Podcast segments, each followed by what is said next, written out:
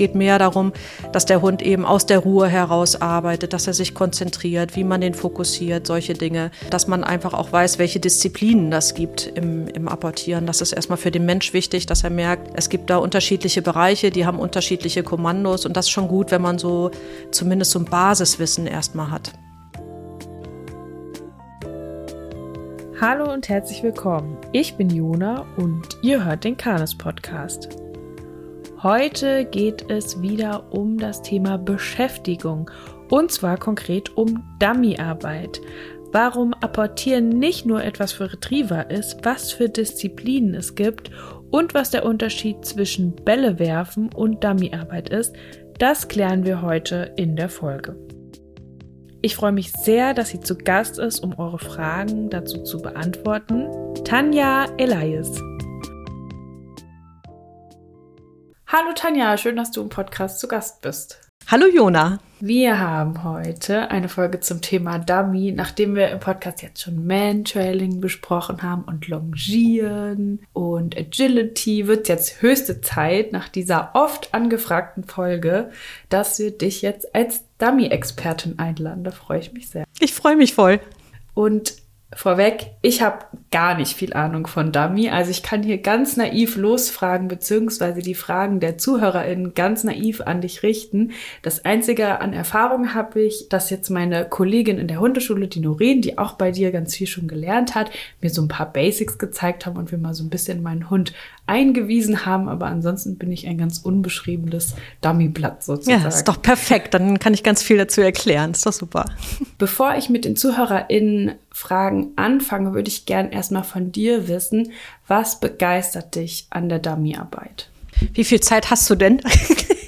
Das, also da könnte ich schon eine ganze Folge mit voll machen, glaube ich. Ja, also an Dummy be begeistert mich ganz vieles. Also in erster Linie, glaube ich, ganz oben steht für mich überhaupt die Hunde so arbeiten zu sehen in den unterschiedlichen Disziplinen. Also Dummy-Training kann man sehr einfach gestalten, man kann es aber auch sehr komplex gestalten und es ist eine Riesenauslastung körperlich und eben auch mental. Das finde ich so schön, dass es eben nicht nur das Körperliche im Vordergrund hat, sondern die Hunde müssen wirklich denken. Es gibt Aufgaben, wo sie richtig hingucken müssen, wo sie sich Stellen merken müssen. Es gibt Aufgaben, wo eine ganz enge Zusammenarbeit mit dem Hundeführer ähm, erforderlich ist, wo sie sich auf den Menschen verlassen müssen. Und dann gibt es auch auf Aufgaben, wo sie komplett selbstständig arbeiten müssen. Und ähm, das ist natürlich auch immer schön zu sehen, wie lösen sie dann die Aufgaben, wie lange bleiben sie dran und ja, wann die dann auch so riechen, dass da was liegt. Und das fasziniert mich immer wieder. Und dann je nach Gelände ist das auch ja immer wieder was Neues. Also egal, ob man jetzt auf einer Wiese ist, auf dem Wald, im Wald ist, die Aufgaben sind dann doch noch mal für den Menschen und auch für den Hund natürlich total anders, mit anderen Gerüchen, mit anderen Herausforderungen. Und ja, man lernt ganz viel darüber, wie Hunde Dinge wahrnehmen, wie sie lernen. Also ich finde, ich habe meinen Hund dadurch noch mal ganz von einer ganz anderen Seite kennengelernt, so kann man sagen.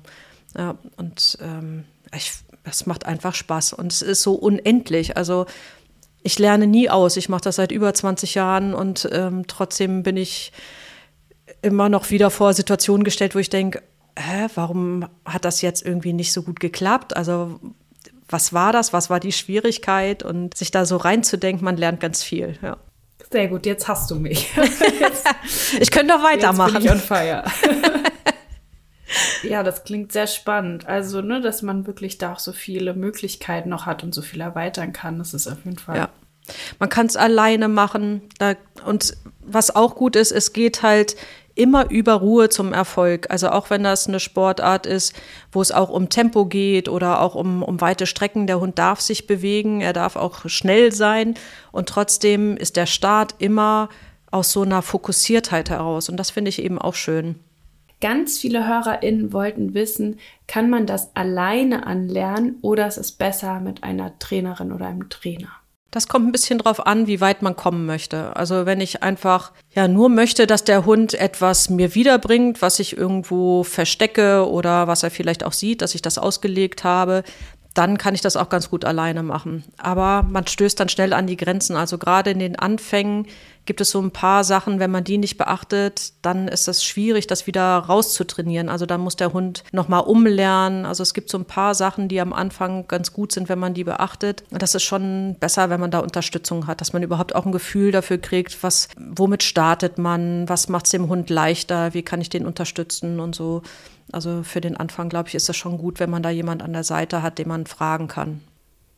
Also ich habe ja jetzt sozusagen gerade vor einer Woche den ganz, ganz kleinen Anfang angefangen und da habe ich schon gemerkt, wie viel man doch auf Sachen ganz genau achten kann und war ganz, ganz froh da von der Noreen mit ihrer Expertise ganz pingelig angeleitet worden zu sein, weil ich mir vorstellen kann, dass wenn man so einen Anfang auch nicht so genau macht, es einem doch auch auf die Füße fallen könnte, wenn man es dann später ehrgeiziger betreibt oder wie ist das? Ja, das ist genau so. Also ich sage immer, egal ob ihr weiterkommen wollt oder nicht, macht die Anfänge wirklich relativ genau. Also ja, man weiß halt nicht, wenn man dann angefixt ist und bei vielen ist es so am Anfang, ach, ich will nur mal reingucken und dann, ich sag mal, hudelt man so über die Anfänge drüber weg und irgendwie klappt es auch ganz gut, man hat viel Spaß. Und dann merkt man, oh, der Hund hat richtig Lust, ich habe auch Lust und dann ist eben dieses Umlernen und das wird schwierig. Von daher, es sind gar nicht so viele Dinge, die man genau machen muss. Es, ähm, es geht mehr darum, dass der Hund eben aus der Ruhe heraus arbeitet, dass er sich konzentriert, wie man den fokussiert, solche Dinge, dass man einfach auch weiß, welche Disziplinen das gibt im, im Apportieren. Das ist erstmal für den Mensch wichtig, dass er merkt, es gibt da unterschiedliche Bereiche, die haben unterschiedliche Kommandos und das ist schon gut, wenn man so zumindest so ein Basiswissen erstmal hat. Welche unterschiedlichen Disziplinen gibt es denn? Es gibt einmal das Markieren. Also da gibt es auch immer, es gibt so drei Überschriften und da fallen dann unterschiedliche Bereiche drunter. Also ganz grob das Markieren, da heißt, das ist der Hund sieht etwas fallen und soll sich das merken und soll da hinrennen und soll sich die Stelle eben merken, soll da hinrennen und das auf direkten Wege wieder zurückbringen. Das wäre eine Markierung. Ja. Und das ist eben dieses Werfen, das ist nur ein Teil vom Apportieren, das ist nur eine Disziplin. Und dann gibt es das Einweisen. Das heißt, da helfe ich dem Hund, da muss er sich darauf verlassen, dass wenn ich sage, es liegt da und da, dass er dann auch in die Richtung läuft und mir vertraut, dass da wirklich, dass er da was finden wird. Das heißt, am Ende, wenn man ähm, das gut trainiert hat, weiß der Hund gar nicht, dass da irgendwas ausgelegt ist und ich sage jetzt, lauf in gerader Linie da lang und dann soll der so lange laufen, bis ich sage, und jetzt sollst du suchen. Und dann stoppt er und sucht dann in einem kleinen Gebiet und findet das und bringt es wieder zurück. Ja, das sieht immer so cool aus, wenn die so rennen und nicht wissen, wohin und dann so ganz gerichtet, ne? Weil Wahnsinn. sie sagen, da die Richtung. Ja, wie so an der Schnur gezogen und wenn man einen Hund hat, der lauffreudig ist, dann machen die auch richtig Strecke, ne? Und dann wird der Hund immer kleiner und dann, ach, da habe ich manchmal Pipi in den Augen, wenn ich das so sehe, ne? wenn, wenn die so laufen und so, so fokussiert und voller Energie und Freude. Das ja, macht schon Laune. Ja, und da gibt es verschiedene Richtungen, ähm, die man dann zeigen kann. Und dann gibt es noch die Frei-Verloren-Suche und oder auch große Suche genannt. Also manche Disziplinen haben unterschiedliche Namen oder kennt man unter verschiedenen Namen. Ähm, und das ist, dass da ein Gebiet ist und man weiß nur, in welchem Gebiet die Dummies liegen und der Hundeführer weiß gar nicht, wo genau sie sind und dann schickt man den Hund da rein und dann soll der selbstständig dieses Gebiet gründlich absuchen und wenn er einen Dummy gefunden hat, soll er direkt wieder zurückkommen und dann soll er eben auch nicht tauschen, wenn er sagt, ah, da ist noch eins, sondern er soll erst zurückkommen, mir das bringen und dann schicke ich ihn nochmal. so oft, ja, wie der Hund das kann oder wie ich das will. Genau. Ist da was schwieriger von, von den dreien? Also ist die frei verloren Suche jetzt schwieriger, als eingewiesen zu werden? Oder? Das Einweisen ist das Schwierigste für, für die Hunde, weil sie dann wirklich am Ende ja gar keine Idee haben, dass da was liegt. Also das braucht wirklich auch lange Zeit, bis man das so, so präzise auf so weite Strecke hat. Aber ich finde, es ist auch eine ganz tolle Herausforderung, weil das so viel Teamwork erfordert. Ne? Also ich mag das sehr gerne. Die meisten starten mit einer frei verloren Suche und da würde ich persönlich von abraten. Das Suchen sieht halt toll aus, die Hunde können das schnell lernen. Also das entspricht den Hunden eben, zu laufen, die Nase zu benutzen und so. Aber wenn man damit zu früh startet, dann ist es schwierig, das Einweisen noch hinzubekommen, gerade wenn man so sehr selbstständige Hunde hat. Ja, ich habe mich ja ein bisschen spezialisiert auf Nicht-Retriever, also für, also dass ich auch andere Rassen trainiere. Und bei einem Retriever kriegt man das Einweisen noch eher hin als bei, bei anderen Rassen. Also bestimmte Rassen, die lassen sich nicht so gerne führen. Die sagen, ich gucke erst mal selber und wenn ich nicht weiter weiß, dann lasse ich mir helfen. Ja, also das gibt's auch bei Retrievern. Ich, das ist jetzt ganz plakativ. Ne? Es gibt auch andere Rassen, die sich gut führen lassen. Also, aber jetzt so, wenn man es jetzt so ganz pauschal betrachtet, dann ist das beim Retriever ein bisschen leichter in der Regel. Ja. Und Gibt es da die Möglichkeit, dass man sagt, ich mache grundsätzlich nur eine Disziplin oder ist es schon empfehlenswert, sich dann auch in allen Disziplinen zu bedienen? Nee, man kann auch nur eine Disziplin machen, dann würde ich aber nicht die Frei-Verloren-Suche wählen. Sei denn, ich will wirklich nur dabei bleiben. Also dann kann ich auch die Frei-Verloren-Suche machen. Wenn ich wirklich sicher bin, ich will nur bei der einen bleiben. Nur fängt man mit der an, dann wie ich vorhin gesagt habe, ist es dann schwierig, die anderen noch dazuzunehmen. Aber generell kann man auch einfach bei einer Disziplin bleiben und die eben weiter ausbauen. Und da in jeder Disziplin gibt es ganz viele Möglichkeiten, wie man es leichter und schwerer machen kann. Was würdest du sagen, sind so die größten Fehler, die man vermeiden sollte? Das eine ist, wenn man dem Hund nicht von Anfang an beibringt, dass er das Dummy in die Hand abgibt. Also das ist ziemlich schwer wieder rauszuarbeiten. Also wenn der Hund denkt, das vor die Füße fallen lassen ist richtig und dann geht's weiter, das ist ziemlich schwer, das wieder rauszuarbeiten. Von daher wäre das ganz gut, wenn man das von Anfang an, dass man darauf achtet, dass er in die Hand abgibt. Es ist nicht so schlimm, wenn er das mal fallen lässt, aber dann versucht man den Hund zu motivieren, dass er es wieder aufnimmt und mir dann am Ende dann doch in die Hand gibt. Und ein weiterer Fehler, finde ich, ist, wenn man zu schnell die Dinge vermischt, also zu, zu viel unterschiedliche Dinge trainiert. Ich bin Freund davon, gerade bei jungen Hunden wirklich eine Zeit lang in einem Thema zu bleiben, dass das ein bisschen ausgebaut und gefestigt wird und dass man dann erst das nächste Thema dazu nimmt. Hat man einen Hund, der schon die Grundsachen kann, dann kann man später auch mischen, aber dass man damit nicht zu früh anfängt. Und einer der, finde ich, größten Fehler oder was häufig gemacht wird, ist, dass die Menschen mit einer Suche anfangen und sagen, ja, ich habe schon ganz viele Sachen ausgelegt und er findet das auch schon ganz gut. Und das macht auch Riesenlaune, weil die Hunde da selbstständig arbeiten können.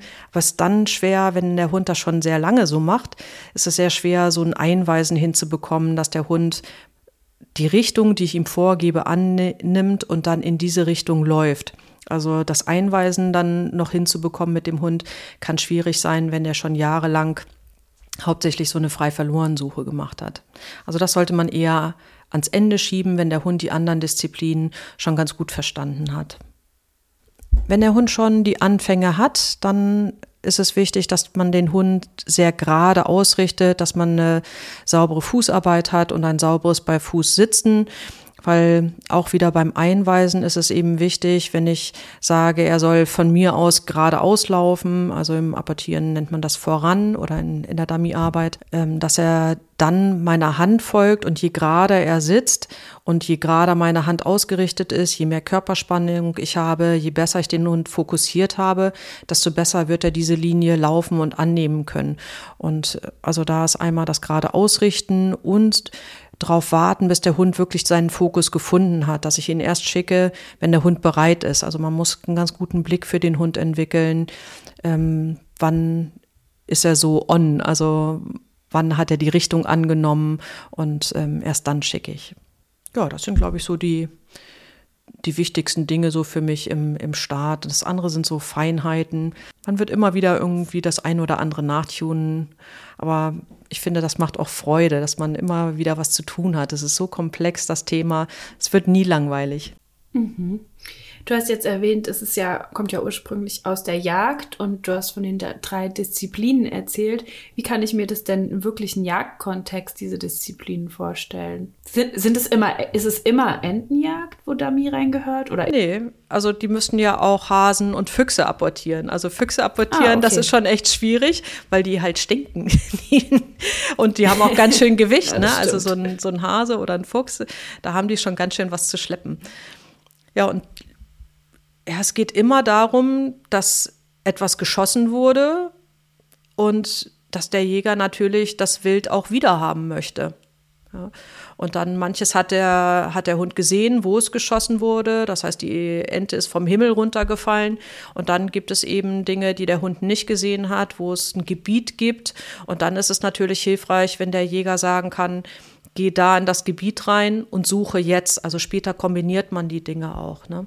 Und im Jagdlichen ist natürlich das selbstständige Arbeiten. Also sie lernen dann auch, ähm, ja, in, in welchem Abstand die Dinge fallen und ähm, ja, also sie, sie lernen immer mehr mit dem Wind zu arbeiten. Also da ist eine hohe Selbstständigkeit gefordert. Während, wenn man jetzt Dummy-Sport betreibt, da ist es dann wirklich die Zusammenarbeit ist im Vordergrund. Also beim Jäger ist auch die Zusammenarbeit wichtig, aber die Präzision ist nicht so wichtig, sondern da ist es effektiv zu sein.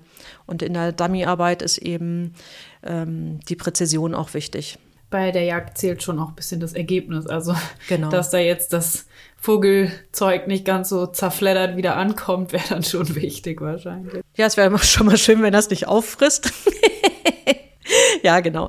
Also er soll da nicht drauf rumknautschen. Also es soll halt vorsichtig, aber trotzdem sicher getragen werden. Also da sind manche Sachen einfach viel, viel wichtiger, weil es da wirklich um was geht. Ne? Also das ist, das würde ich auch nur als Arbeit bezeichnen. Viele, also ich sage das ja auch, ja, da mache ich Dummy-Arbeit, aber im Grunde ist es keine Arbeit, sondern es ist Sport und Beschäftigung. Ja, es ist auch anstrengend, aber es ist nicht eine Arbeit im eigentlichen Sinne. Aber das Jagdliche ist wirklich eine Arbeit. Ne? Wir haben ja in einigen Podcast-Folgen schon erwähnt, dass Ballspielen mit Hunden oder Stöckchen werfen und dieses ganze Zeug nicht unbedingt so die beste Idee ist. Und einer der häufigsten Fragen, die hier angekommen sind, aber die ich auch immer so ganz oft bekomme, ist, was ist denn jetzt der Unterschied, wenn ich einen Dummy werfe, als wenn ich jetzt mit dem Hund Ball spiele? Ja, das ist in der Tat, also ich bin ja auch kein Freund von Ballwerfen. Ich finde das total unnötig und es kann wirklich bei manchen Hundetypen auch richtig Schwierigkeiten machen. Und ähm, von daher finde ich, ist das eine ganz wichtige Frage. Also freut mich, dass die gekommen ist. Also beim Ballwerfen ist es oft so, dass der Ball, der fliegt und im Fliegen wird schon gesagt und holst. Also der Hund, die wenigsten Hunde werden zurückgehalten, dass sie abwarten müssen. Also es sind ähm, ja, also der Hund muss sich nicht zurücknehmen. Es ist nicht über Ruhe zum Erfolg. Und beim Ballspielen ist es fast immer nur sichtig. Also die wenigsten legen verschiedene Bälle aus, so dass gesucht werden muss. Also ähm, es geht da um den Bewegungsreiz, den Bewegungsreiz hinterherzugehen. Und das ist im Dummy-Training eben nicht so. Also es gibt eben auch das Markieren, wo die sehen, dass etwas fällt. Aber es geht nicht darum, diesem Bewegungsreiz hinterher zu hetzen, sondern sich sehr genau die Stelle zu merken. Wo genau ist das? Auf dem Punkt genau dahin zu laufen, energieschonend zu sein quasi. Ja. Und auch ruhig zu sein, das kann man sich vorstellen. Jäger will natürlich nicht, dass der Hund irgendwie die ganzen anderen Tiere da wild macht, sondern es ist eine sehr ruhige und konzentrierte Arbeit. Was nicht heißt, dass ein niedriges Tempo hat. Ne? Beim Ball ist der Hund sieht etwas fliegen, er rennt da hinterher und da wird so ein Hormoncocktail ja aus, ausgeschüttet. Ne? Da habt ihr ja auch schon drüber gesprochen. Und beim Dummy-Training muss er sich wirklich runterfahren, um sich zu konzentrieren, weil ansonsten kann er diese Schwierigkeit der Aufgaben auch gar nicht schaffen. Ja, also da geht es viel mehr um das Konzentrieren ähm, und, und um das Fokussieren. Und darum ne, lernen sie eine Frustrationstoleranz, sie lernen auszuhalten, und das ist eben das Schöne, dass sie zwar ihrem Talent frönen dürfen, dass sie diesen Bewegungsdrang oder ähm, so jagdnahe Dinge machen dürfen, aber ohne, dass es diesen Kontrollverlust gibt. Und das ist das Wichtige. Mhm. Gibt es da auch klare Anfangs- und Schlussrituale, ähm, wenn man die Dummy-Arbeit mit den Hunden macht? Ja, bei manchen reicht es schon, wenn man einfach die, also man hat ja verschiedene ähm, Dinge, die man mitnimmt. Also man hat eine Pfeife um, man hat eine Dummy-Weste in der Regel um, wenn man das länger macht, oder eine Dummy-Tasche. Also man hat ein bestimmtes Equipment, wo die Hunde merken, ah, jetzt geht's um Dummy. Ich persönlich finde, gerade wenn das Rassen sind, die zu so einer Nervosität neigen, ähm, dass man dann wirklich ein richtiges Anfangsritual macht, dass man an die Stelle geht, dann vielleicht eine andere Halsung macht oder irgend so ein Arbeitsritual. Also manche machen, dass sie dann zwei, drei Leckerchen geben, sagen Arbeit, ja, gehen dann in die Arbeit oder bei mir ist es, ich lasse den Hund in der Grundstellung sitzen, ich mache erstmal eine Fußarbeit, stelle mich wieder hin und dann weiß mein Hund, also damit habe ich den dann angeschaltet. Und genauso wichtig wie das Anschalten ist das Ausschalten. Also bei mir ist das, ähm, ich zeige dem die leeren Hände, sag Schluss jetzt und dann soll der Hund sich wieder frei bewegen. Also dann soll er nicht bei mir kleben und ähm, an mir dranbleiben, sondern dann soll er eben wieder eigene Dinge machen.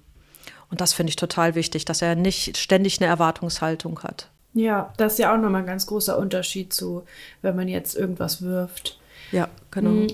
Was, wovon ich auch oft abrate, gerade sehe ich das häufig mit so Hütehundtypen und wird dann so unter dem Begriff Impulskontrolle, das Wort haben wir auch schon mal in der Folge mit ja. Rainer auseinandergenommen, so suggeriert, dass man zum Beispiel einen Futterbeutel oder einen Ball oder irgendwas wirft und der Hütehund liegt da und lauert und lauert und fixiert vielleicht noch und wartet ab und dann zack darf er hinterhergehen und das Ding äh, holen und dann wirft das einem auch vielleicht noch bellend vor die Füße, weil er sagt, kannst du es bitte wieder schmeißen. Und im Grunde passiert ja ja dasselbe wie beim Ball werfen. Also es wird ja auch die Jagdkette angeschaltet, nur dass gerade diese Hütehundtypen ja super sind im Abwarten und Fixieren. Ähm, aber das ist ja nicht dasselbe, oder? Wo ist da der Unterschied? Sag nochmal der Unterschied, wo drin zwischen Genau, zum Beispiel jetzt konkret Dummyarbeit oder ich habe jetzt dieses, ja, ich will Impulskontrolle, ich habe gerade mhm. Anführungsstriche mit den Händen gemacht, trainieren und deswegen schmeiße ich dem Hund immer ganz viele Sachen und warte, zum Beispiel auch Kekse oder so und warte, dass er wartet und dann sage ich, du kannst gehen und dann schießt er los und frisst die Kekse oder ja, geht zum Futterbeutel ja. oder so. Also in dem Fall bekommt er das ja immer. Also zum einen wird es geworfen, also er sieht es sichtig. Das heißt, er wird immer mehr auf Bewegungsreize angefixt werden. Im Dummy-Training ist es eben nur eine Disziplin, das Werfen. Also, dass da was ruhig liegt, ähm, dass er, ja, also da, da fliegt halt nicht ständig etwas. Ja. Und es kann auch sein, es fliegen drei oder vier Dinge und der Hund muss sich alle drei oder vier Sachen merken. Ja. Und dann kann es sein, da fliegt etwas und ich sage, das nimmst du aber nicht. Du gehst jetzt dahin, wo ich dir das zeige. Und da weiß er vielleicht gar nicht, dass da was liegt. Und ähm, das heißt, ich schicke den in eine andere Richtung, weg von dem Bewegungsreiz. Und das ist für die Hunde schon eine große Herausforderung. Und da müssen sie sich wirklich, sie müssen in der Konzentration bleiben. Sie müssen eben, ähm, obwohl sie wissen, da liegt was, müssen sie daran vielleicht auch vorbei apportieren und müssen einen anderen Weg einschlagen, nur weil ich das sage. Und dadurch lernen sie natürlich immer mehr, sich zurückzunehmen und mit mir zusammenzuarbeiten. Beim Ballspielen ist es, man hat in der Regel einen Ball und der wird gearbeitet. Und es ist immer dieser Ball. Und der Hund liegt zwar, und das denken viele, ja, der sitzt doch da ganz ruhig, der wartet ab, aber wie wartet der da ab, ne? wenn der ganze Hund da vibriert? Und dann ist es eben, wie du sagst, wenn er dann geschickt wird, also er wartet nur ab, bis er geschickt wird, was ja auch schon mal gut ist, aber trotzdem diese innerliche Unruhe, die ist trotzdem da. Und ähm, im Apportieren wird eben gefördert, dass der sein, dass er sich zwar die Stelle merkt, aber trotzdem seinen Kopf dann wirklich umswitcht auf eine andere Aufgabe. Und das wird ganz viel geübt. Und das macht schon einen großen Unterschied. Ja, es ist ja wahrscheinlich aber auch so, dass wenn man jemanden hat, der das gut macht, die Dummyarbeit und eben vielleicht auch nicht nur mit Retriever-Typen, dass dann diese Person sich einfach auch sehr gut mit verschiedenen Hundetypen und der Kette des Jagdverhaltens auskennen sollte. Und vielleicht ist dann ja da auch ein Blick dann nochmal geschärft oder so, dass bei bestimmten Typen man da genau drauf gucken muss, auch wenn die liegen, dass die nicht ruhig sind und bei anderen ist ein anderer Teil der Jagdkette hervorgehoben oder so, oder? Ja, das ist wirklich ein großer Unterschied. Also warum apportiert ein Hund? Ein Retriever apportiert in der Regel, weil er gerne trägt. Natürlich läuft er auch gerne und er arbeitet auch gerne mit dem Menschen zusammen. Ein Hütehund macht das oft wegen dem Laufen und wegen der Zusammenarbeit. Ein Schäferhund oder ein Rottweiler oft wegen dem Objekt, also dass er Beute macht. Und ähm, so gibt es verschiedene Schwerpunkte, warum ein Hund das Apportieren gut findet. Ne? Und ähm, das ist schon mal wichtig, das im Training mit einzukalkulieren. Hat man jetzt unterschiedliche Hunderassen, da ist es nicht nur, nicht nur die Jagdkette, sondern manche Hunde sind eben auch sehr laufaffin. Also man nicht für jede Hunderasse oder nicht für jeden Hundetyp ist Dummy-Training passend. Also es gibt Hunde, die laufen sich wirklich rein, übers Laufen kriegen die so eine hohe Erregung, dass sie dann ja nicht gut zu kontrollieren sind oder vielleicht auch ins Aggressionsverhalten kippen oder Beute machen und dann so das auch schütteln, das Objekt und wo man so merkt, ah, die verlieren sich da so drin. Da brauchst dann wirklich einen guten Blick. wird da was draus entstehen? Also wird es schlimmer oder wird es über das Dummy-Training wieder besser werden? Das heißt, in den Anfängen kann das sein, dass so die Sachen, die genetisch in dem Hund drinstecken, dass die sichtbarer sind. Dann kriegt der Hund Routine und dann schwächt das wieder ab, sodass es dann ein schönes, ruhiges, konzentriertes Arbeiten wird. Und dann gibt es aber auch Hunde, wo man merkt, die verlieren sich immer mehr rein. Und da muss der Trainer eben gutes Gefühl kriegen, ist das wirklich eine gute Beschäftigungsform. Es gibt wenig Hunde, mit denen man das nicht machen kann, aber es gibt schon einzelne. Ich habe schon Hunde gehabt, die einfach so beuteverrückt waren, ähm, das eine war so ein Jack Russell Terrier. Sobald ich wollte gerade sagen, das ist bestimmt ein kleiner Terrier. ja, das eine war wirklich ein Terrier, ja. Ähm, da war es schon. Wir haben dann wirklich mit so Holzknüppeln gearbeitet. Das war schon ein bisschen besser. Aber wenn die schon mit Jute überzogen waren, das war schon zu weich. Also sobald irgendwas Weiches kam, kam der ins mhm. Schütteln und da hat man richtig gemerkt, dass der sich da drin verliert. Das war einfach nicht gut für den. Ja, am Anfang ist das eben oft so, dass die Hunde einfach, wenn die noch nicht so richtig wissen, was sie machen sollen, dass die dann ein bisschen Quatsch machen. Und da darf man eben auch nicht gleich nervös werden, sondern macht, also macht das ruhig ein paar Mal und guckt, wird's besser oder schlechter. Ihr habt ja ein Gefühl, also durch ein, zweimal oder drei, viermal probieren geht ein Hund nicht kaputt. Das kann man immer wieder zurückschrauben. Aber wenn man so, wenn man schon merkt, irgendwie fühlt sich das nicht richtig an, dann lieber noch mal jemand drauf gucken lassen. Ist es das Herangehen, wie ich daran gehe, oder ist es vielleicht wirklich nicht die richtige Beschäftigungsform? Fördert Dummy den Jagdtrieb? Da übersetzen wir noch mal in unsere Sprache des Jagdverhaltens. Haben wir schon ganz ja. viele Folgen besprochen, dass wir da nicht von Trieb sprechen. Frage für eine Freundin. Nein, tut es nicht. Also ein Hund kann, also wenn er das in der Genetik hat, dann kann er sowieso jagen. Aber es ist ja trotzdem berechtigt zu fragen, wird das dadurch noch weiter gefördert? Wir haben ja schon die Unterscheidung Ballspielen und Apportieren gemacht. Im Apportieren ist es wirklich dieses kontrollierte, es gibt einen Anfang, es gibt ein Ende, es wird nur mit Auftrag gemacht. Und sie müssen ja sogar trotz jagdlicher Spuren, die ja auf einer Wiese sind, müssen sie ja trotzdem ihre Aufgabe erfüllen. Also wenn sie da natürlich beim Apportieren dann über eine Spur kommen und dann der Wildspur folgen und dann jagen gehen, dann fördert das natürlich das Jagdverhalten. Das heißt, es gibt Hunde, die kann ich in einem jagdlichen Gebiet ja gar nicht freilassen. Und das ist egal, ob das Wiese oder Wald ist. Spuren sind da ja sowieso. Und ähm, also die Gefahr, dass man beim Apportieren auf Wildspuren oder auch auf Wild trifft, ist halt relativ hoch. Und wenn sie da ein paar Mal abhauen, dann fördert das das Jagdverhalten. Also dann müsste man gucken, ob man das dann nur an Schleppleine macht, weil sie sollen ja beim Apportieren diese Wildspuren ignorieren und nur dem Auftrag folgen. Dann kann das wieder helfen. Aber das ist schon anstrengend mit einer Schleppleine. Es ist möglich, man kann auch komplexe Aufgaben auf kleinem Radius machen, aber es ist halt eine, ja, man muss die Schleppleine wirklich in der Hand halten. Also ich halte nichts davon, Schleppleine dran zu haben und die ziehen zu lassen. Das ist einfach zu gefährlich dann. Ne? Dass er dann ja, gerade wenn die sich dann irgendwie im Unterholz verheddern oder so, dann lieber ja. keine dran haben. Ja. Und das wären dann Hunde, wo man es vielleicht auf einem gezäunten Gebiet macht. Ne? Dann macht man eben ein bisschen kompliziertere Sachen und ähm, aber dann eingezäunt, dann geht das auch ganz gut. Das heißt, wir gehen jetzt von einem gut aufgebauten Dummy-Training aus. Aber wenn man es jetzt wirklich ganz grottig schlecht macht, dann kriegt man es bestimmt auch irgendwie hin, damit das Jagdverhalten zu fördern, oder? Wie bei allem, dass man irgendwas komisch fördern könnte.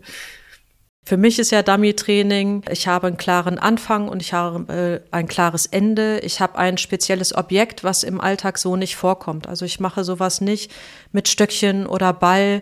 Das sind Dinge, die im Alltag immer wieder ähm, auftauchen. Gerade Ball, ne, wenn jetzt ein Kind irgendwie einen Ball spielt, dann will ich nicht, dass mein Hund da hinterher rennt. Und die Gefahr ist natürlich höher, wenn ich mit unterschiedlichen Objekten das mache oder ob ich das mit einem speziellen Objekt mache. Und, ähm, ich finde das auch wichtig, wirklich dieses, dass das ein Dummy ist, ob das jetzt ein Futterdummy ist oder ein normales Standard-Dummy. Also das ist nicht so wichtig, nur dass es nicht verwechselbar ist mit anderen Alltagsobjekten. Das finde ich schon wichtig. Und eben dieser klare Auftrag, nicht einfach so was zu machen. Bei meinen Hunden, wenn die keinen Auftrag haben, ich kann ja meine Dummies auch auswerfen, die würden da niemals hinrennen, weil die keinen Auftrag haben. Das heißt, ich kann zwei Meter vor die einen Dummy werfen. Also der würde da nicht hinlaufen, weil er weiß oder beide wissen, nur wenn ich geschickt werde, nur dann darf ich. Und diese, diese Spielregeln sind so wichtig. Und das wird, glaube ich, manchmal unterschätzt. Und darum denkt man, naja, wenn ein Hund was zurückbringt, dann ist das Apportieren oder Dummyarbeit. Aber es ist eben, da steckt viel drin. Darum liebe ich das ja auch so. Da gehört auch eine ganze Portion Grundgehorsam zu und ähm, eben, ja, was wir schon ein paar Mal gesagt haben oder was ich ein paar Mal gesagt habe, dieses, ähm, diese Ruhe und Fokussiertheit, das ist eben elementar, damit das funktioniert und auch Spaß macht. Das heißt, man kann sagen, der Begriff Dummy-Training oder auch das Apportieren wird leider häufig auch so ein bisschen missverstanden. Also ich habe mir ja sehr viele Nachrichten durchgelesen, die ich bekommen habe von den ZuhörerInnen mit Fragen und da hatte ich immer so ein bisschen Kopfschütteln das Gefühl, also das ist jetzt nicht, wie ich das auslegen würde, was für mich Dummy-Arbeit bedeutet. Und da habe ich schon teilweise gedacht, okay, das könnte auch wirklich in eine falsche Richtung laufen so wie es ausgelegt wurde. Ja, also apportieren ist ja erstmal oder das eben Herb nicht ausgelegt. Ja, oder nicht ausgelegt. Wild um genau. sich geworfen wurde.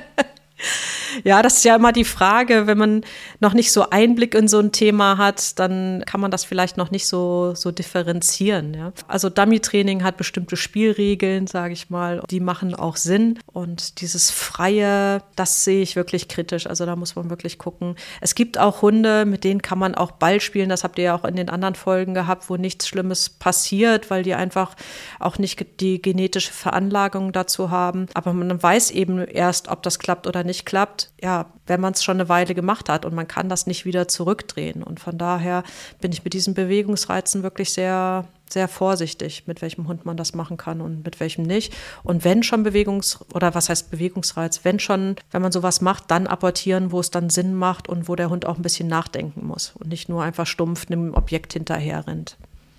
Hat Dummy-Arbeit Benefits speziell für Jagdhunde?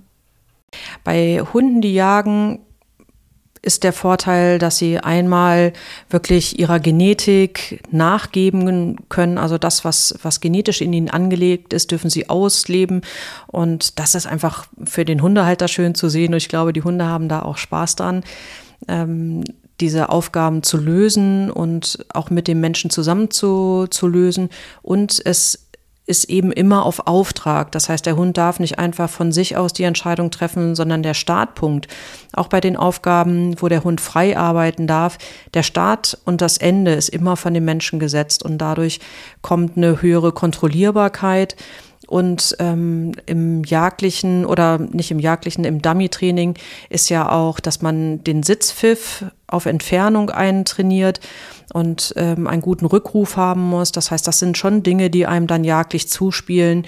Wenn man einen Hund auf 100 Meter mit dem Sitzpfiff stoppen kann, dann hat man natürlich einen größeren Zugriff, wenn er in Erregung oder in der Bewegung ist. Von daher glaube ich schon, dass das ja eine Höhe, dass man eine höhere Kontrollierbarkeit erreicht. Ist es als Jagdersatztraining geeignet? Ja, das ist die Frage, was mit Jagdersatztraining gemeint ist. Also wenn das gemeint ist, zu sagen, Mann, ich möchte, dass mein Hund eben die Sachen auch machen kann, wofür er genetisch geschaffen ist. Also er soll keinen Hasen jagen, darum nehme ich einen Dummy, dann würde ich sagen ja. Aber wenn da die Hoffnung ist, dass der Hund jagdlich dann besser im Griff ist oder vielleicht nicht mehr jagen geht, nur weil ich Dummy mache, das ist nicht so. Also es gibt schon Hunde, die so konzentriert im Auftrag sind, dass sie dann, wenn ein Hase hochgeht, nicht hinterherhetzen würden. Das gibt es. Das ist ein totales Geschenk, wenn sowas ist. Aber In dem Moment der Dummy-Arbeit dann genau, natürlich aber auch nur. Genau. Mhm. Und es gibt aber auch Hunde, die sagen, Dummy oder Hase, Dummy oder Hase, Hase. Ja. Mhm. Und die werden das dann. Das würde ich auch sagen. ja. Ähm, also das gibt es beides. Ja, also es macht das Jagen nicht besser oder schlechter. Das kann man leider nicht sagen. Aber es ist eben für so Hunde, die gerne jagen würden. Sie können ihre Nase benutzen, sie können ihr Auge benutzen. Also ja, das auslastungsmäßig ist das eine gute Beschäftigungsform. Ja. Genau, das heißt, da liegt wieder so ein bisschen das Missverständnis des längst überholten Triebstaumodells zugrunde, dass man den Gedanken hat, wenn man dem Hund genügend das gibt, was er möchte, also sozusagen eine Ersatzhandlung, die auch jagdmäßig ist, dass er dann ja sozusagen wie so, wenn man ganz doll Hunger hat, man hat ganz viel gegessen und dann will man das nicht mehr. Aber das ist natürlich nicht der Fall. Sondern da müsst ihr euch, da haben wir auch eine Folge zum Thema Jagen gemacht, die könnt ihr euch gerne nochmal anhören, wie man das Thema Jagen so angeht und wie auch nicht. Ja, ich glaube, das ist die Hoffnung bei manchen. Wie gesagt, diese Fokussierung kann ein bisschen helfen, ähm, dass sie händelbarer sind. Ja, aber es macht das Jagdliche nicht weg. Das ist genetisch drin oder eben nicht. Ja. Wie alt sollte der Hund dafür sein? Also, wann fängt man an? Wann hast du denn angefangen mit deinen? Du hast ja zwei Arbeitslinien-Retriever, ein ja. Goldie und ein Labrador-Retriever. Jetzt muss Rainer mal weghören. also, wann man anfangen sollte und wann ich angefangen habe, das ähm, ja, deckt sich vielleicht nicht unbedingt. Also ist die Frage, Aber wie. zu deiner Verteidigung muss man ja auch sagen, du weißt ja genau, was du tust und ähm, wo es hinauslaufen kann. Genau, und, ich habe gute ähm, Ausreden ja für mich. hast dann sehr, sehr viel Feingespür auch, die man ja sonst vielleicht nicht so hat ja. als Expertise. Ja, und trotzdem juckt es mir manchmal in den Fingern und ich habe an manchen Stellen mit Sicherheit auch mehr gemacht, als ich machen sollte. Ähm, ja, also es fällt mir schwer, die Finger still zu halten. Und hier ist auch die Frage, habe ich einen Sporthund, der wirklich Wettkämpfe machen soll, wo ich, ähm, will ich ja fünf fünfmal die Woche trainieren, sage ich jetzt mal. Ja, also will ich wirklich, habe ich meinen meinen Fokus auf dem Sport. Dann kann ich auch ein bisschen früher anfangen, weil ich mir den Hund deswegen angeschafft habe. Und das ist die die Form der der Auslastung. Und er muss vielleicht gar nicht so viel normales Leben können. Ja, ähm, insgesamt würde ich erstmal sagen, ein Welpe soll erstmal zu Hause ankommen. Der soll erstmal Umweltreize kennenlernen, dann erstmal Grundgehorsam. Und wenn das gemacht ist, dann kann man langsam anfangen. Und da würde ich sagen, ja, mit acht, neun Monaten kann man schon mal so die, die ersten gezielten Dinge machen. Was aber nicht heißt, dass ich nicht, also ich, ich starte schon von der achten Woche an so ganz simple Dinge. Ja, also die Frage ist ja, wann startet Training?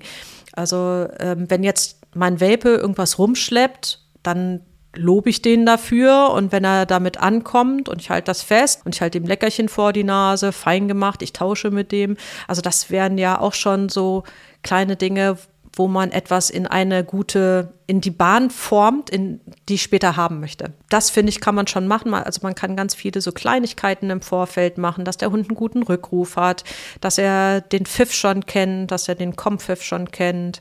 Ähm, ich mache zum Beispiel diese Sachen, wo der Hund in eine Richtung laufen soll, also das Einweisen. Das mache ich ganz früh schon auf Futterschüsseln. Das heißt, ich stelle eine Futterschüssel hin, ich nehme den Hund an Leine mit und dann zeige ich ihm die Richtung und sage voran und dann lasse ich den das Futter fressen. Ja, und so kennt er schon mal die Handzeichen. Und ja, wenn man das als Training bezeichnet, kann man sehr früh anfangen.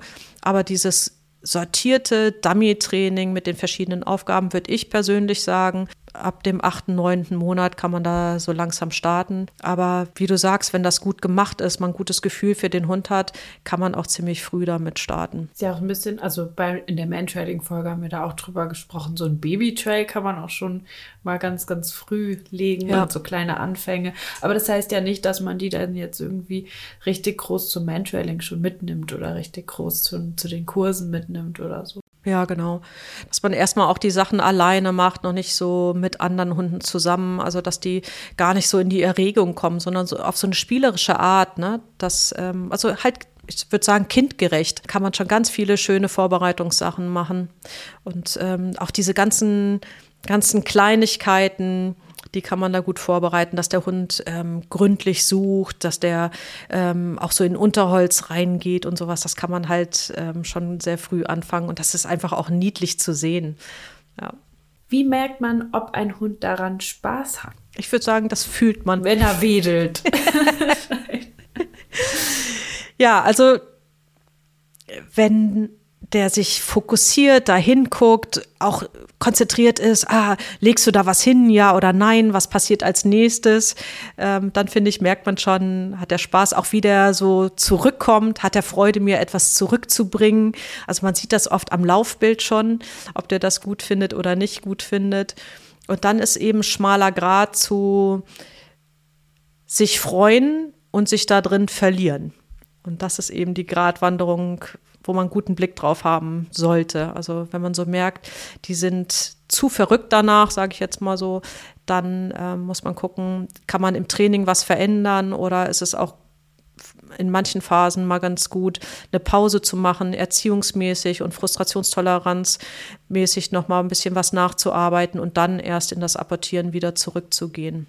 Ich habe ja so einen Hundetyp zu Hause, der hat gar nichts mit Tragen am Hut. Also alles, wie ich dem mal anbiete, dass er mal was in den Mund nimmt und was rumträgt und so, da ist bis jetzt noch nichts zu machen. Ich würde jetzt auch nicht sagen, dass da gar nichts geht, wenn man es richtig gut macht mit vielleicht so weichen, schönen Sachen oder so, aber macht es dann überhaupt Sinn, da irgendwie ein bisschen einzusteigen? Der zeigt es im Alltag nie. Also wirklich ganz unambitionierter Typ. Ja, also Hunde, die generell nicht gerne was ins Maul nehmen, für die ist das in der Regel nichts. Aber wenn der Mensch total begeistert ist vom Dummy-Training, dann kann der wirklich seine Begeisterung manchmal so auf den Hund übertragen, dass man das so wie so ein Tricktraining macht. Also das wären dann so Hunde, wo Klickern auch ganz gut funktioniert, dass sie das eben als Trick abarbeiten, für das Leckerchen machen, für den Besitzer machen. Aber es werden halt nie begeisterte Apportierer, die das für das Apportieren machen. Und trotzdem kann man das, ich habe auch schon Hunde gesehen, die das dann hinbekommen haben und je länger sie drin waren, dann auch Freude dran gefunden haben. Aber es ist sehr mühselig und dann ist die Frage, gibt es nicht eine Beschäftigungsform, die beiden mehr Spaß macht und genauso sinnvoll ist. Ja, so habe ich das auch für mich entschieden. Und die andere mal gucken, die findet es ganz gut, glaube ich. Ja, ich bin gespannt. Wie bringt man dem Hund bei, nicht auf dem Dummy rumzukauen? Äh, das, ist, das ist ein schwieriges Thema. Das ist auch so ein Special-Thema. Also ich würde erstmal sagen, ganz am Anfang ist es erstmal egal, solange der das nicht locht. Also das erste wäre, dass man dann vielleicht ein härteres Objekt nimmt, dass man noch kein Dummy nimmt, sondern vielleicht erstmal ein Holz nimmt, dass der Hund das zurückbringt, trägt. Da würde ich erstmal wirklich die Abgabe machen und oft ist das ein Ruhe- und Frustrationsthema. Also dass sie knautschen, mhm. weil sie unruhig sind. Bei manchen ist es aber auch eine Marotte und dann muss man wirklich Training dagegen machen, also dass sie lernen, ruhig zu halten und das macht man dann im Nahbereich. Aber das ist schwer so zu beantworten, weil die Motivation hinter dem Knautschen kann sehr unterschiedlich sein. Mhm. Es kann sein Unruhe, es kann sein, sie wollen das Objekt für sich behalten, dass sie es nicht hergeben wollen. Es kann sein, dass sie schon mit dem Kopf in der nächsten Aufgabe sind, ne? Und dann eben, ja, das wäre ja Unruhe auch, ne? Ähm, also es gibt verschiedene Motivationen, was das, was das betrifft, ja. Und knautschen dürfen sie nicht, weil sonst die Ente kaputt oder? Genau. Also Ente oder Dummy kaputt. Also es geht natürlich auch ins Geld, wenn die Dummies gelocht ja. sind. Aber das Grundthema ist, weil es aus dem Jagdlichen kommt, dass dann versucht man diese Dinge, die man fürs Jagdliche braucht, eben auch auf das Dummy zu übertragen. Und da geht es wirklich, die Ente soll halt kein Loch haben, die soll unversehrt bleiben.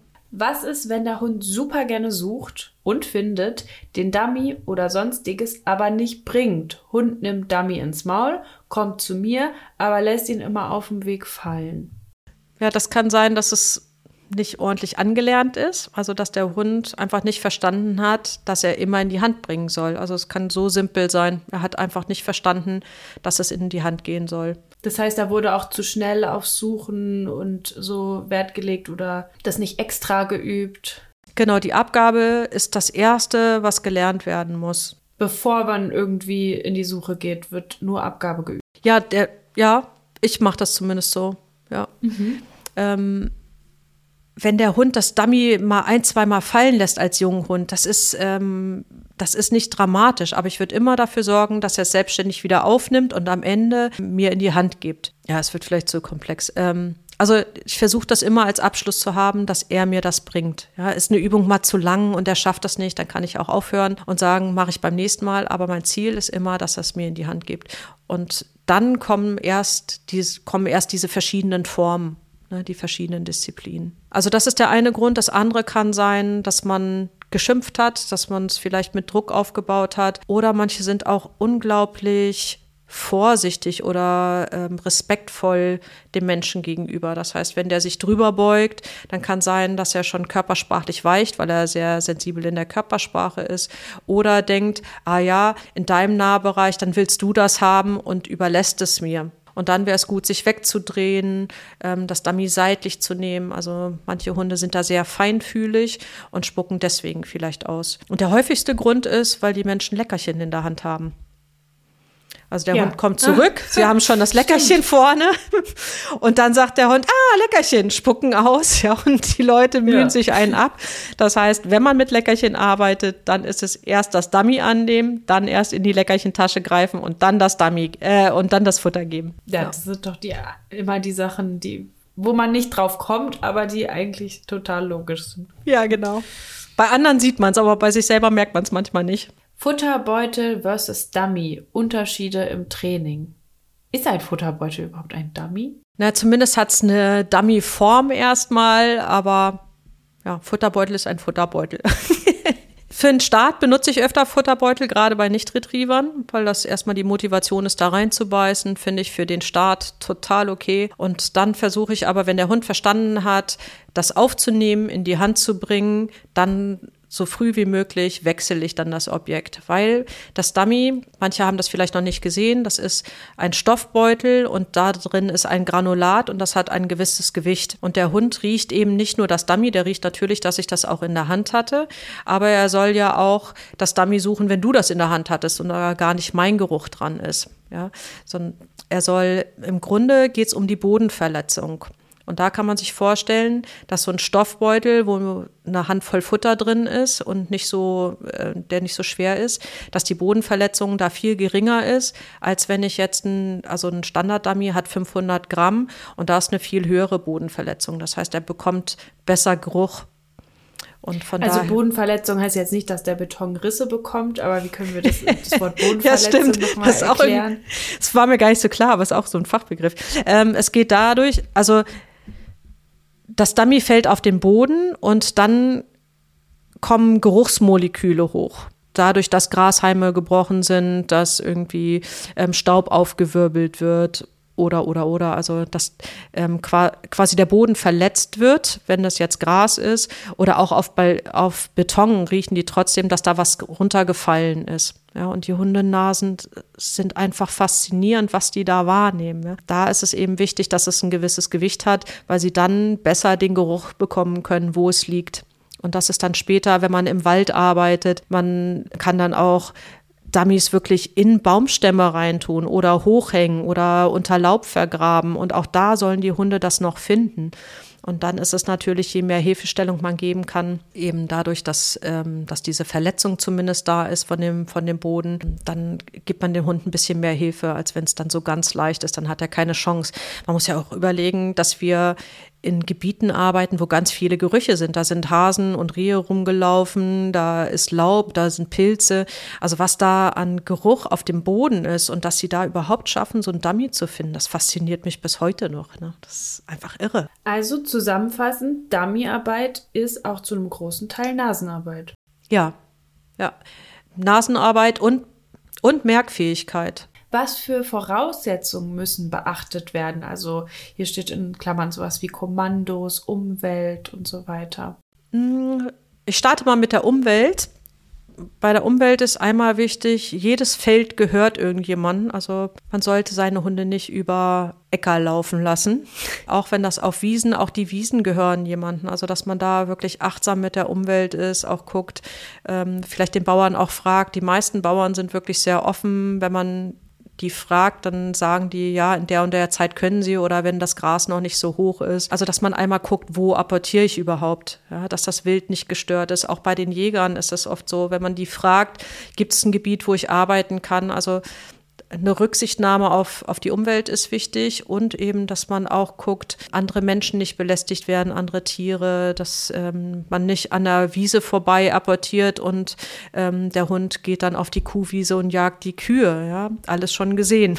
Ja, eine Achtsamkeit ähm, finde ich wichtig, auch dass man guckt, man ist manchmal so konzentriert im Arbeiten und da ist es dann ganz gut, wenn man zu zweit ist, dass einer so ein bisschen das Umfeld im Blick hat, kommen da andere Hunde und das ist ja auch dass manche Hunde, wenn es um Objekte geht, nicht so verträglich sind. Das heißt, ich habe Hunde im Training, wenn da ein anderer Hund ankommen würde, dann würden die vielleicht auch zuschnappen. Auch, also die sind gut unter Kontrolle, aber wenn ein freiläufender Hund auf ihr Dummy gehen würde, dann könnte es auch mal heikel werden und dass man dann wirklich. Meine wird sich kloppen.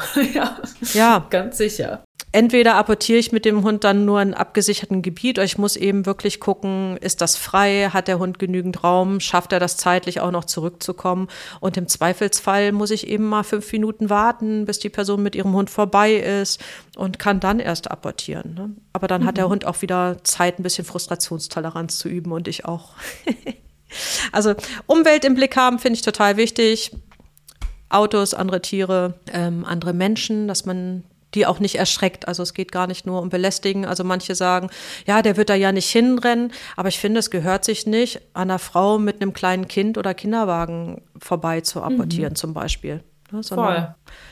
Dann lieber warten, und dann die können ja nicht wissen, dass es unbedingt um Dummyarbeit geht. Die sehen einen schnell rennenden Hund. Der gezielt und, auf ähm, sie zuläuft. ja, das ist ja. also ja, und man weiß auch so nie, was die Leute erlebt haben, ob die vielleicht Angst vor Hunden haben ja. oder so. Ja, also das ist, ist wichtig. Ähm, in der Vorbereitung, ich finde, Dummyarbeit macht nur wirklich Spaß mit einem gut erzogenen Hund. Das heißt, er sollte einen ziemlich guten Rückruf haben. Ähm, es ist super hilfreich, wenn der Hund schon sitzen und sitzen bleiben kann, obwohl Futter fliegt, obwohl irgendwelche Gegenstände fliegen, Ball fliegt, eine Frisbee-Scheibe fliegt, dass er erstmal sitzen bleiben kann. Das finde ich ist die Basis für das, für das Dummy-Training. Richtig hilfreich ist eine gute Fußarbeit. Also Fußarbeit gehört später auch zur Dummy-Arbeit dazu, was ich total schön finde, dass man, der Hund sieht etwas fliegen und da muss man erstmal in Fußarbeit an eine andere Stelle, dreht sich dann ein und schickt den Hund von einer anderen Stelle. Das heißt, er muss sich dann gut merken, wo es gelegen hat, weil, weil er dann noch einen Perspektivwechsel hat. Und das sind Sachen, die man gut auch außerhalb vom Apportieren immer mal schön dazwischen trainieren kann. Da können wir euch nochmal die Podcast-Folge zum Thema Formalismus, da haben wir nämlich auch mal zusammen drüber ja, gesprochen, empfehlen, was eigentlich Fußarbeit und Sitzen bleiben und diese ganzen formalistischen Dinge so für einen Sinn ja. haben. Sitz auf Distanz, braucht man dann auch irgendwann beim Apportieren. Das fange ich auch schon mit ganz jungen Hunden an, dass ich das schon vorbereite. Dann fragt Noreen, liebe Grüße. Nein! Wann endlich die Canis Dummy-TrainerInnen-Ausbildung startet. Erstmal starte ich meine BeraterInnen-Ausbildung und dann wenn die angelaufen ist. Also ich habe schon, ich habe schon einen Plan im Kopf und ich habe da auch total Lust zu, aber ich schaffe es echt zeitlich gerade nicht. Ähm, aber ich hätte da sehr, sehr viel Lust zu, das zu machen. Aber süß, dass sie fragt. Gibt es bestimmt auch einige, die da auch richtig, richtig Lust drauf hätten. Ja, ich glaube auch. Kann ich mir vorstellen. Also eine Dummy-Trainer-Ausbildung gibt es, äh, Stand jetzt noch nicht, aber es gibt ja keine Seminare, die man buchen kann, die eben auch speziell für nicht-Retriever geeignet sind. Also Retriever dürfen bestimmt auch kommen, oder? Ja, auf jeden Fall. Ge herzlich willkommen. Aber eben auch die Nicht-Retriever haben mal einen Platz im Dummy-Training da verdient. Ja, das liegt mir total am Herzen, weil ich finde, es ist so eine schöne Beschäftigungsform, die mit ganz vielen Hunden wirklich ähm, Spaß macht. Und ähm, ja, wir bieten einmal Dummy 1 oder Dummy Einsteiger ein. Da geht es erstmal darum, dass man überhaupt lernt, ähm, wie man eben dieses in die Hand abgeben, wie man das beibringt, ähm, was die verschiedenen Disziplinen sind, ähm, wie man die aufbaut, also diese ganzen, erstmal einen Überblick darüber zu bekommen und wie man die Anfänge macht. Das ist in Dummy 1. Und in Dummy 2 ist es dann das Weiterführende. Dann hat man die Anfänge schon gemacht und dann guckt man, wie ähm, kriegt man die Kombinationen hin, wie baut man das Geländer ein, wie baut man den Wind ein. Also da spielen ja, wie die Bodenbeschaffenheit ist und aus welcher Windrichtung ähm, gearbeitet wird. Das sind eben auch ganz wichtige Dinge. Und das wird dann in Dummy 2 gemacht. Und dann gibt es noch die Apportiertage für die, die sagen, ich weiß schon, was die verschiedenen Disziplinen sind. Ich habe auch schon die Anfänge gemacht. Mein Hund kann apportieren. Und da stehen dann immer die Grundvoraussetzungen drin, was der Hund schon können muss. Und dann liest man einfach durch, bringt mein Hund das schon mit und dann kann man sich da anmelden. Das finde ich auch das Schöne im Dummy-Training, dass man gut verschiedene Trainingsstände kombinieren kann. Also man kann ein und dieselbe Aufgabe leicht und schwer machen, dass ähm, ja, Anfänger auch mit Fortgeschrittenen zusammenarbeiten können. Und dann haben die Fortgeschrittenen nochmal sehen, ah ja, stimmt, da könnte ich nochmal Anfänge trainieren oder nochmal nacharbeiten und die Anfänger sehen, ah, da geht es irgendwo hin und dann ähm, ja, lernt man voneinander miteinander. Das finde ich auch ganz schön. Und dann gibt es noch eine Appetierwoche, fällt mir gerade ein. Appetierwoche gibt es ja, ganze. Ja, genau. Intensivtage im Dummy-Training und ähm, dann hat man immer einen halben Wo findet Tag. die immer statt? Ist das ein bestimmter Ort oder? Das wechselt. Also es, ja, genau. Das sind dann immer Orte. Aber die Cannes-Seminarorte sind immer in schöner Natur eigentlich. Kann man Ja, doch das so pauschal sagen, oder? ich finde Also, ja, doch. So wir haben wirklich schöne. nach Haiger oder so oft gibt es Berge oder halt Meer in der Nähe. Also die letzte Woche war in Warmsteinach, Fichtelgebirge. Das ist natürlich traumhaftes Gelände. Und die nächste ist in Ricklingen, Norddeutschland. Ja, und da haben wir auch sehr unterschiedliches Gelände. Und da ist dann immer einen halben Tag Training. Also ja, sind so drei Stunden, die man Dummy-Training hat. Und dann den zweiten halben Tag kann man dann entweder zugucken und gucken, wie ist das eben mit Anfängern oder Fortgeschrittenen. Also wie geht es dann weiter ja, hat dann immer im Wechsel einmal vormittags, nächsten Tag Nachmittagstraining und hat dann fünf Tage am Stück Dummy-Training. Und das letzte Mal, es hat so viel Laune gemacht, es war so eine tolle Truppe. Also ich habe gesagt, eigentlich darf man es nicht wiederholen, das ist eigentlich nicht wiederholbar. Wir hatten so viel Spaß miteinander, es war ganz toll. Auch ganz unterschiedliche Hunde, ganz unterschiedliche Trainingsstände und ähm, dann so eine Urlaubswoche nur für sich und seinen Hund. Das, ja, hat schon richtig Spaß gemacht. Die letzte Frage, die ich an dich hätte. Welche Ausstattung benötigt man? Und was muss man da so investieren? Ja, von der Ausstattung ist es erstmal gar nicht so viel, was man braucht. Am Anfang reicht das, zwei Dummies zu haben. Hat man einen jungen Hund, dann ist es gut, so 250 Gramm Dummies zu nehmen. Hat man einen kleinen Hund, kann man die sogar noch leichter wählen. Zwei Dummies erstmal, eine Pfeife und eine Tasche. Und wenn man mag, auch eine Moxanleine. Und dann ist man schon erstmal ausgestattet und kann schon mal die ersten Anfänge machen. Muss man dabei auf irgendwas achten bei der Pfeife? Also muss es jetzt irgendwie eine bestimmte Pfeife sein? Ja, es gibt verschiedene Töne. Also es gibt, ähm, kann man im Internet gucken, also 210,5, glaube ich, 211,5 und 212. Das ähm, sind so die Standard, Standardtonhöhen.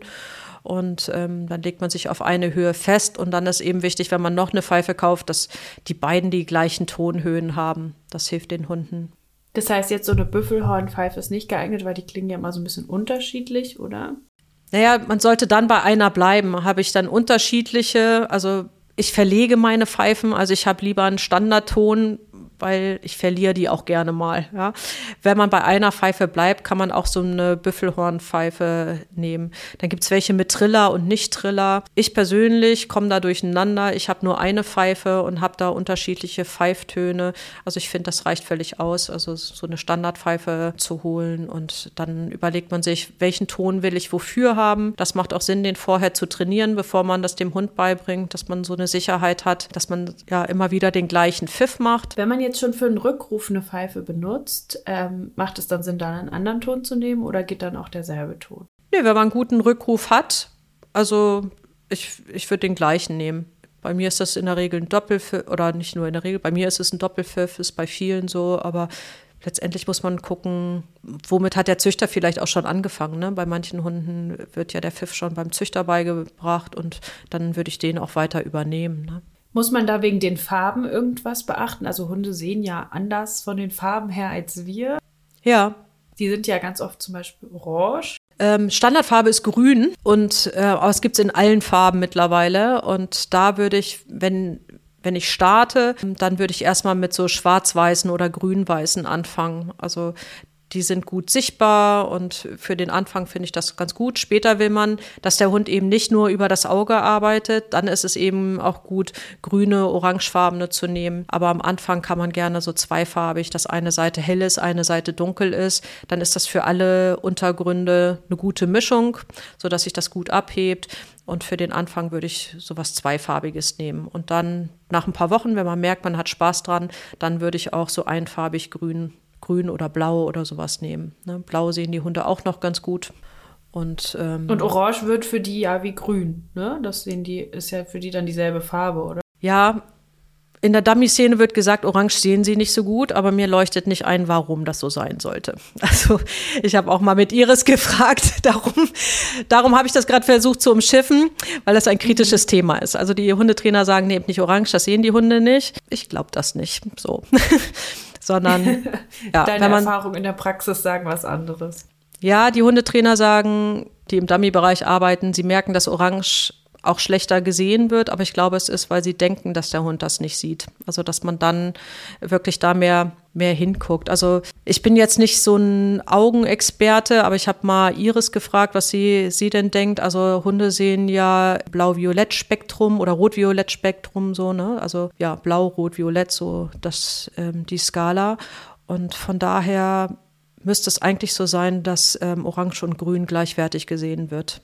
Ja, aber das wird ein Optiker besser sagen können. Ich werde mal gucken, dass ich mal einen finde und ihn nochmal frage. Aber ich glaube, das ist, ja, dass Grün und Orange keinen großen Unterschied macht. Aber es, es macht sehr wohl einen Unterschied, also ähm, welche Farbe ich habe. Sie soll sich erstmal vom Untergrund unterscheiden. Das ist für den Start erstmal wichtig. Genau, das ist ja auch, wir sind so sehr auf Farbsehen, aber Hunde sind ja auch eher dann so auf hell-dunkel sehen wahrscheinlich. Genau. Und dann ist das wahrscheinlich das Wichtigere, ob das jetzt schwarz oder dunkellila oder dunkelgrün, das ist dann vielleicht gar nicht so der Unterschied.